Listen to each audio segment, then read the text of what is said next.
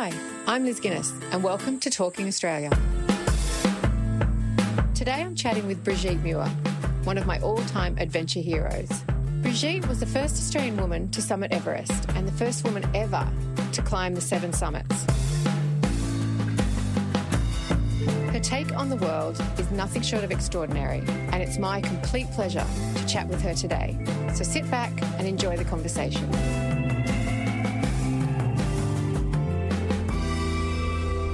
For joining Brigitte and I on this episode of Talking Australia.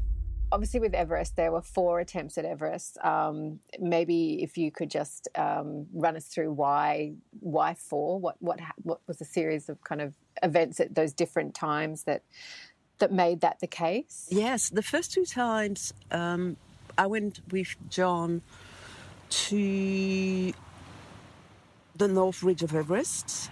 We um, we were So, sorry, sorry to interrupt just for a second. But I know that you said you and John obviously were married and then separated. Oh yeah, I forgot that you- we got back together. Yeah, because I'm thinking this is a really amicable separation. no, no, no, we were back together by then. Um, right. Okay. Yeah, after pondering on our lives and yeah, decided So to give it some time go. apart. Mhm. That's right. Yeah, yeah, yeah, yeah. John invited me to to try again, and I said yes. And so in when was the first time I went there? '93. We joined a group from out there trekking, um, a company belonging to some friends in England. That was the beauty of being in the business of climbing big mountains. We knew lots of people, and that meant that when I was looking for sponsorship, I could leave it to the last minute to to join the trip because it's always how sponsorship happens some somehow. You know, you get it at mm. the eleventh hour and not before. Yeah. And that was easier knowing that there was a, a space penciled for me or for us on the trip. So 93, well, the weather was really, really bad and we didn't get very high. Um, camp 2, Camp 3, I think. Um, only two people on the trip went to the summit and back. There was uh, Maciek Berbeka, who's an amazing um, Polish climber who since died on the big mountain, unfortunately. And um, like Pa Sherpa, who was also an amazing climber and also died on another big mountain. High altitude climbing is very, very dangerous, unfortunately. Mm. So 93, nothing happened as far as me getting to the summit. Um, 95, back to Tibet and Chomolungma. And in 95, uh, John got really sick at the last camp, at Camp 4, 8,000 something. And so we had to come down. Um, it was it was just a question of knowing what was more important, getting to the summit or losing my husband. And there was, you know, No, no choice. no choice, no choice. It was it was obvious what to do. And then I went back up after um, going back down to base camp with him. I went back up with the last group of our team to go for the summit, and I got to the last camp. Everybody was already there, and what happened was that I was more acclimatized than they were because I'd already been there once before. But I didn't realize it. I didn't realize that their brains were not working quite well. Um, we all set up. I was the last one to set up because I didn't have any oxygen cylinders, so I had to do a bit of rummaging and I was cooking for everybody. So, anyway, um, they set off and I followed. And as we got close to uh, the summit ridge, at about 8,500 meters, my head torch hmm. stopped working. And it was quite a steep area and very old ropes, all shredded. So they were there more for mental comfort than anything else, really. Hmm. So what happened was that because I was quite pissed off with those guys because they'd left before. And it was it was dark. It, it It was dark. yes. It was dark. Yes. No moon. Um, hmm. They kept going, and I was left behind, basically trying to fix my head torch. No. Yes, yes, and I ran out of oxygen, and I couldn't go up or down because it was too dark, and so I had no choice but to go back And, down. and obviously to- didn't want to rely on the ropes either because That's they're right. old and That's torn. right. and- yeah, yeah, and I couldn't yeah. see anything, and um, they went on to the summit, and yeah, came back to the last camp where I was, and uh, I was devastated, as you can imagine. But I also realized that it was all my fault. You know, I was the one who had not communicated well with these guys. I should have said there was something wrong, but because I was pissed off at them, yeah. I didn't, and I almost died, of course, of hypo- hypothermia. Yeah, well, yeah, exactly. But I, I, I, read a quote from you that said that you think it was your anger at them that kind of kept you alive I think during so, that yeah. time. yeah, yeah. And trying to rage, plan the next the burning rage. it worked well, kept me alive. uh, so obviously, then you headed back down, and then that's the end number of that four. Trip. Yeah. yeah. So number three, I, I, had enough of Tibet by then, so I went um, to Nepal the next time without John because it's climbing Everest from Nepal involved going through the ice fall, and as he had equipped the ice fall um, during the bicentennial expedition. Mm-hmm. He knew exactly what it was all about. It's a very, very dangerous place, and you don't want to spend more time than you're supposed to in that place. So, for people who don't know about it, what, what, what makes it so very dangerous? The icefall is the continuation of the Western Cwm, which is where Camp 1 and Camp 2 are on the way to the Lhotse face, which mm-hmm. then leads to Camp 4 on the South Col and the top of Everest. Now, it's, it's like a frozen river. It goes over an edge and it's all broken down. You've got huge holes, you've got unstable fields of ice. It's basically it moves all the time. And through that, you've got ladders over crevasses, going to the top of ice towers, and, and you, you have to really remember that any of those bits can collapse on top of you at any time.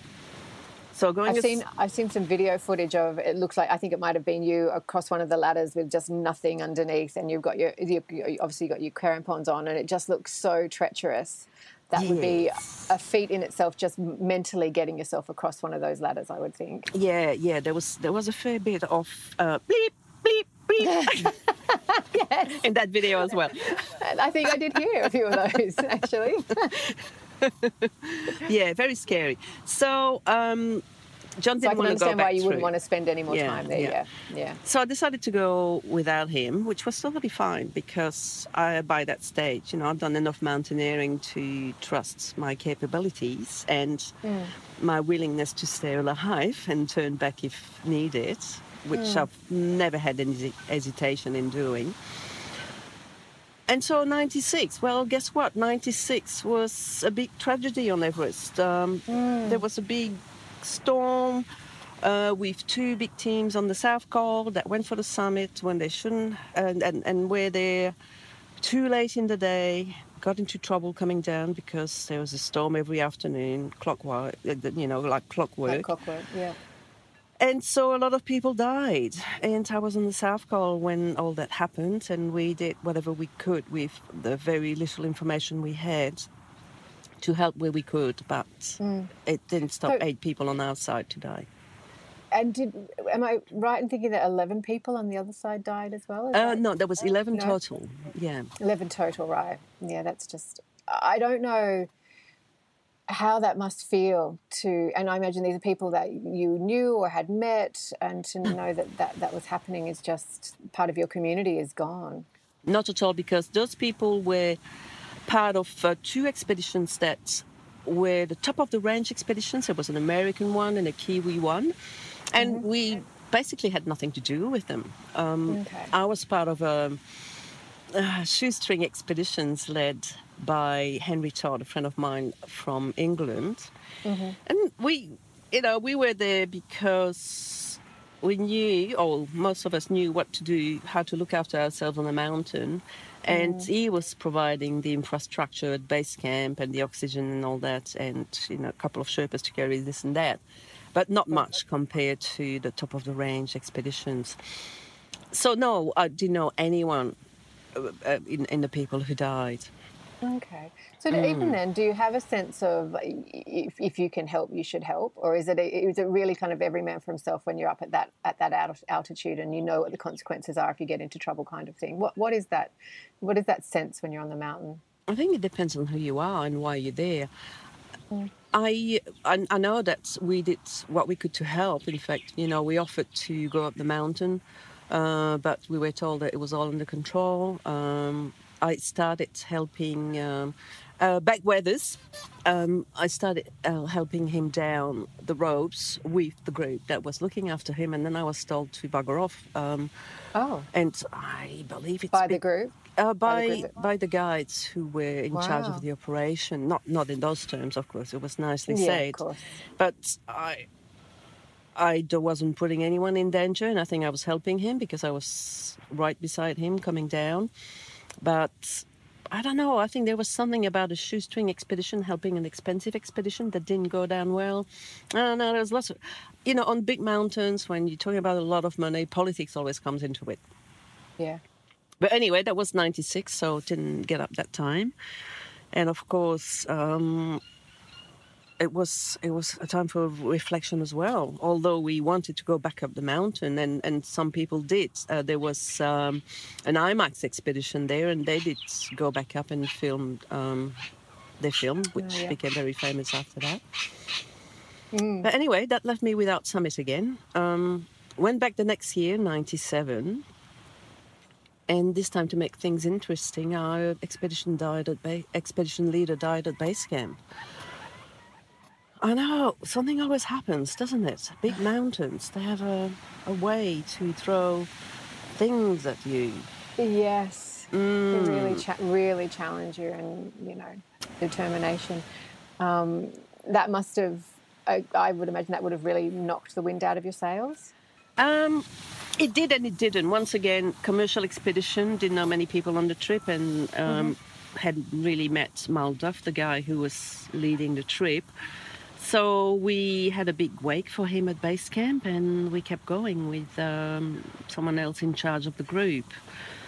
The weather was really bad though, and pretty much everyone left the mountain. Um, it was only towards the end that there was a tiny window of good weather, and by then there was practically no one left in my group. There was just um, um, one Mexican climber, um, Andreas Delgado, Andres Delgado, and myself on on the Everest team, and um, a few Sherpas, of course, who were still there. So we ended up climbing Everest right right at the end of the season. Andres climbed it the day before I did, and we got there. I got there with um, Kipa Sherpa and Dorje Sherpa, who um, I think they decided to come with me because no Australian woman had climbed Everest. Yeah. And because all that happened, I had no idea who was going to come with me. It was like, you know, the Sherpas do what they want to do. They tell you exactly what's going to happen because they've, they've decided. Wow, you kind of feel like it would be the other way around, but it makes, of course, that makes sense. It does make the- sense. And it was the same leading expeditions, uh, teaching people to climb afterwards. Um, you let the Sherpas sort it out themselves. And even if you're the leader like I was, it's like trust, delegate, they know what they're doing, and just put in your word if only it's it's needed. Um, Yeah. So anyway, yeah, uh, we were the last one to climb the mountain that year, and it almost didn't happen because it snowed heavily uh, the night we were on the South Col. Then it stopped snowing, and we got out there at one o'clock in the morning in deep snow. Um, really hard work, as you can imagine. Um, hardly any ropes um, to go to the summit, and got to the summit eventually, which was really bizarre because I felt I was in a dream. I had this Hillary step that I'd seen so many times in books. Yes. In fact, I'd painted it as well. You know, I'd made a painting of the Hillary step, and there I was on the Hillary step, and then that slope that goes uh, to the summit. It was, it was, it was very special. You know, thinking about it, that was the place where I was so happy to get to a summit and relieved as well because it had been long in the making, nine years Mm, yes, from nine years. when I started on the Seven Summit Quest. I did make a mistake though, you know, in my excitement of being up there and filming and talking in my camera and thanking all the people who had helped me. Uh, and also telling people to look after Australia because there's only one Australia. Ah, I heard that. Yeah, oh, it, it just came out. And It you're had to come right. I was. I Yeah. Mm. felt very proud. I was like, yes, absolutely. We we should. Mm.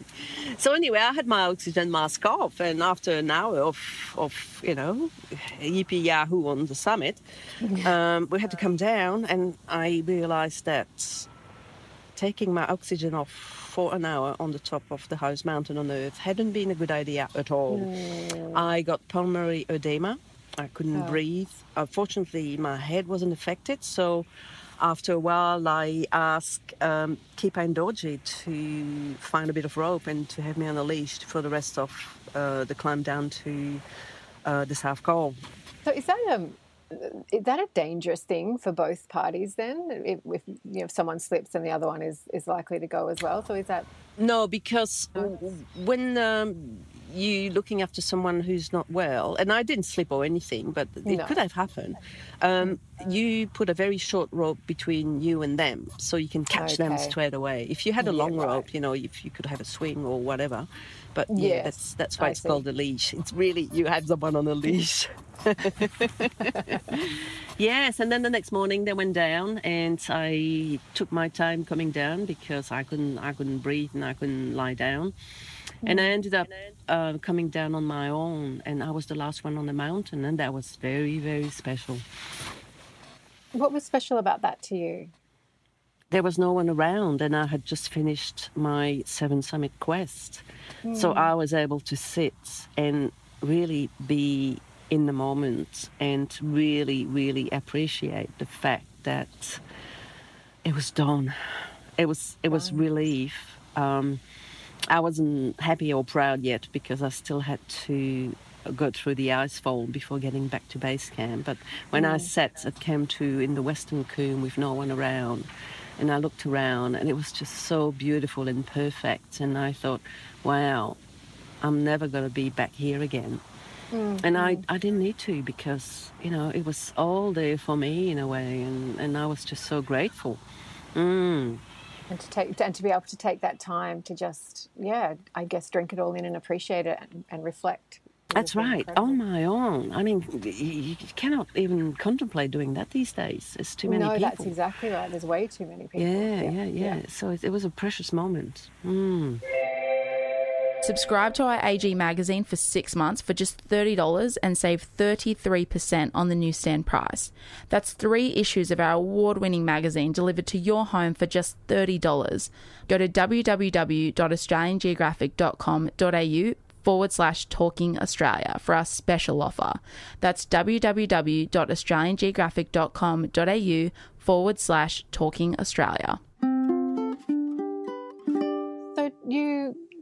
To Australia then, um, I'm assuming. Oh, yeah, yeah. Um, yeah. And uh, like so many, I've spoken to so many different adventurers, um, and they f- say that after achieving a, a monumentous goal like that, um, obviously there's the euphoria um, and the sense of achievement at having completed it, but then there's an emptiness that settles in on them because they don't know what they're doing next or quite how to adapt back to um, normal life where when they're not working towards a goal like that. Was that something that you struggled with as well, or or wasn't the case? Um, I did later on, but not then because basically life was dream of a mountain, make it happen, climb it, come back mm-hmm. down, dream of, a, of another mountain. It was always about the next mountain.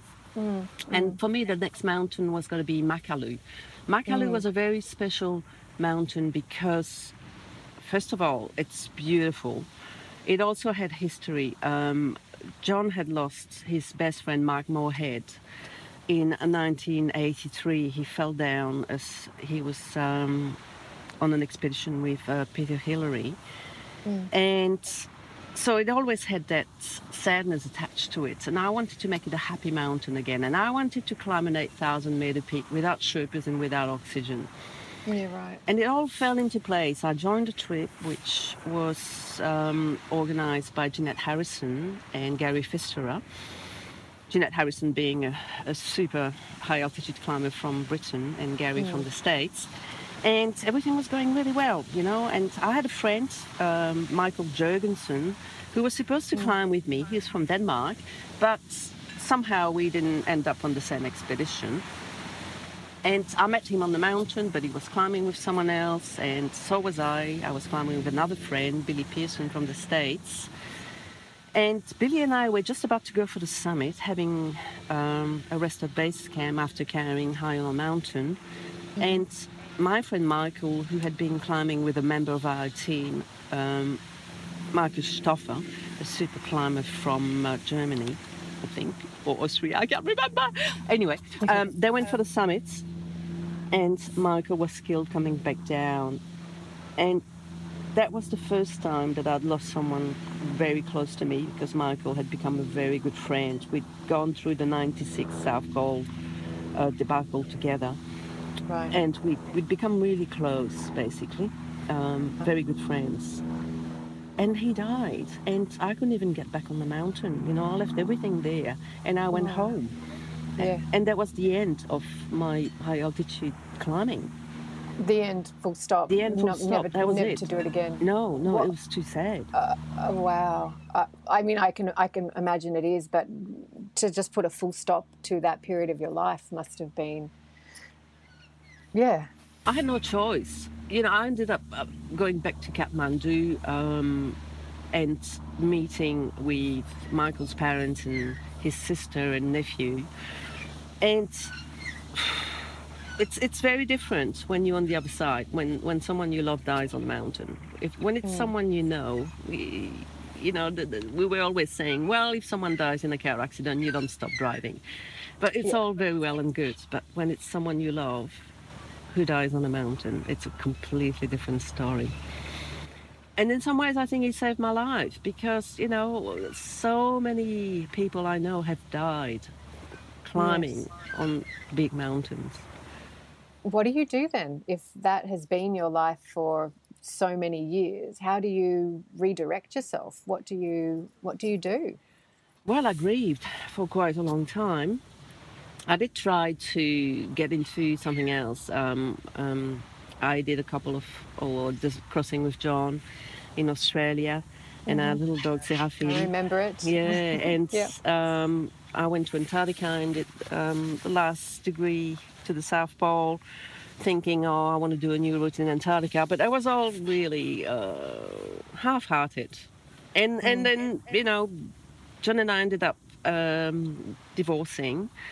And that became a big expedition. Um, it's something that takes a lot of energy. And eventually I realized that I didn't need to push myself physically anymore to grow. And I just went along with the flow. I I got into art in a big way. I did a lot of painting and drawing. And then I fell in love with a village in uh, Nepal. Um, through, I was teaching people high altitude climbing because it's there's nothing better than to share what you know uh, when you know it's going to help people achieve their dreams. I've always loved that, and I still love it, even though I don't teach people high altitude climbing anymore. Now I take them to a village that has changed my life, and that was through a Nepali. Um, Tamang person who was working on a trip with me, teaching those people to climb, like Patamang from Lura in uh, the, the Solu area. That's the region just below the Everest region. He invited me to go and stay with his family in this small village of um, subsistence farmers. And my life changed forever. I, I started to realize that personal goals are very important as long as you need them. But then opening yourself up to a common goal, which is being part of a community and helping people and feeling the love in giving and receiving, is extraordinary. So I've, I've had a connection with Laura um, since I first went there in 2007. I've been filming. I'm still grappling with making a documentary out of all the footage that I have. And I've been going there with groups, doing community treks, and I've got a yoga trek coming up. Well, it was supposed to be this year, but I think it's going to be next year now. I think yes. I think there's not much hope of it this year. So when you say helping the community, what what type of what are you doing? What type of work are you doing there?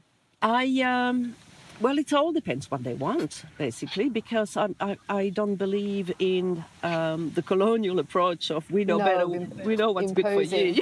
Mm, yes. So it was a question of asking them, and they wanted to learn to read and write.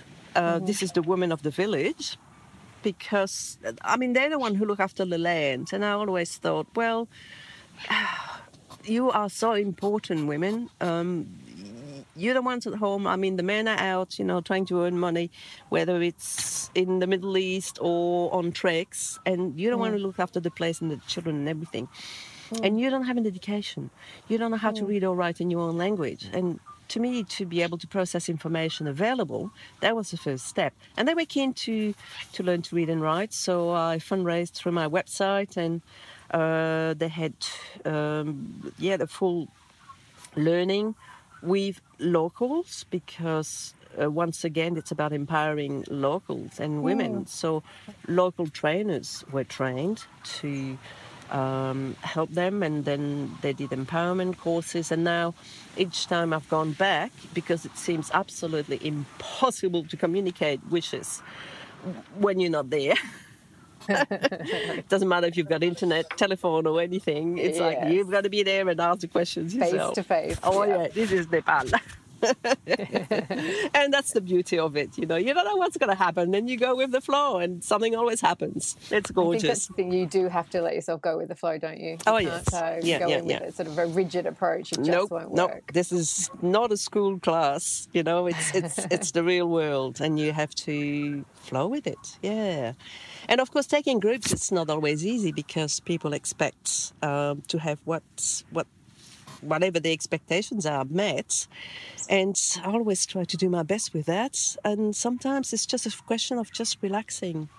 Yeah, and enjoying being modifying there. expectations. Yeah, yeah, yeah, yeah. The, to yeah. suit the environment. Definitely. That's right. Yeah, and so in in, in the latest um, latest trips I've taken there, we've helped with um, getting water to the forestry groups place so they can grow um, trees. They build a community center because the women wanted a place to meet. Um, and well, it's it's gone to a bit of a stop now. We were gonna we were looking into health as one of the next um, aims, but since COVID nineteen has entered the scene, um, I'm not sure when I'm going to be there next. And mm. you know, it's more about feeding people right now. So I've been thinking about perhaps starting um, a fundraising to help feed the families of Leura. Of course, they can grow their own food, but you can't grow everything. You can't grow rice no. there or oil and you know all those things that are needed to have a mm. reasonably balanced diet. Yeah, definitely. Um, when you're not there um, and you're at home, you, you, you live in Victoria still, mm-hmm. don't you? Mm-hmm. Um, how connected are you to your local community, given that community's, you know, pretty important part of, of life for people? Well, I think that spending time in Lura really opened my eyes to the fact that Natimuk is not just a base camp for me, it's also a very special community. And the simple way to become part of a community is to volunteer. So that's mm. that's what I've been doing.